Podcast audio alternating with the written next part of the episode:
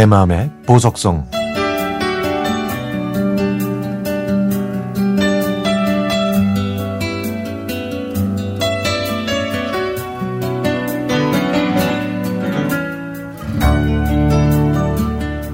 제가 젊었을 때 저는 잠자리에 들면서 내일 아침엔 눈이 떠지지 않기를 바란 적이 있었습니다. 이루고 싶은 꿈을 향해 달려갈 힘도 세상 밖으로 나갈 용기도 없이 제 안에 어둠에 갇혀서 삶을 포기하고 싶었죠. 위로와 위안이 필요했던 저는 성당에 다니기 시작했습니다.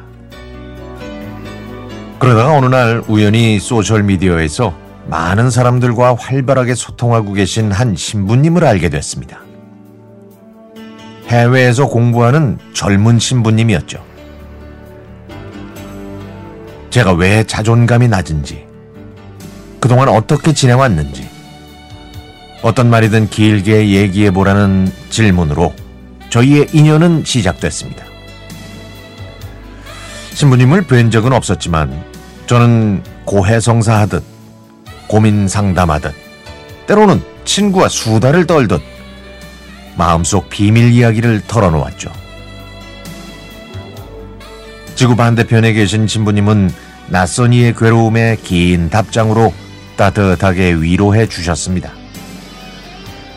신부님은 누군가의 고민을 듣고 함께 해결하려고 노력하는 것은 사제의 가장 중요한 임무 중 하나고 가진 걸 함께 나누고 기도하는 것도 신부의 큰 기쁨이라고 하셨습니다.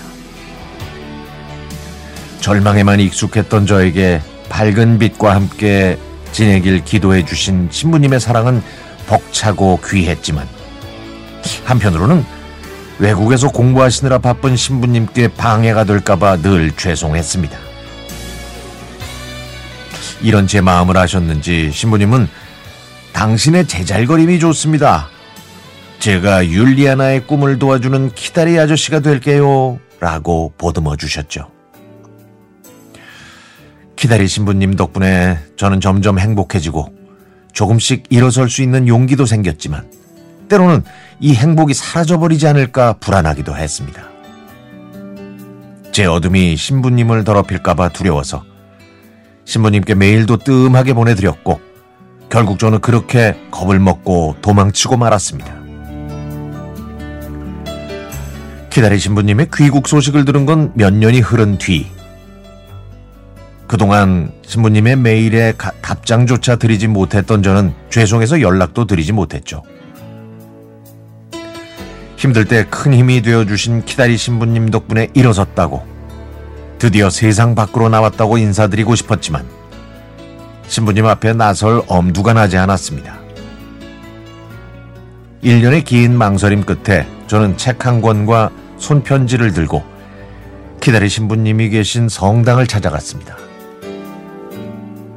전 미사를 마치고 신자들을 배웅하시는 신부님 주변을 맴돌다가 신부님께 선물만 전해드리고 도망치듯 성당을 빠져나왔죠. 그러다 어느 날 미사가 끝나고 나올 때 신부님과 눈이 마주쳤습니다. 제가 도망치려고 했더니 신부님이 저를 알아보시고는 어디가 율리아나? 내가 모를 줄 알았어? 하시면서 저를 붙잡으셨죠. 그리고는 저에게 자주 놀러 오라는 말씀과 함께 기도를 함께 해주셨습니다. 올해가 제가 신부님을 알게 된 지 10년 되는 해입니다. 제가 힘들던 시절에 혼자가 아니라 내가 함께 있다고 우리 같이 가자고 저를 이끌어 주신 키다리 신부님 덕분에 지금의 제가 있을 수 있습니다. 제 삶의 기적이 되어 주신 신부님은 올해 다시 지구 반대편으로 부임하시는데요.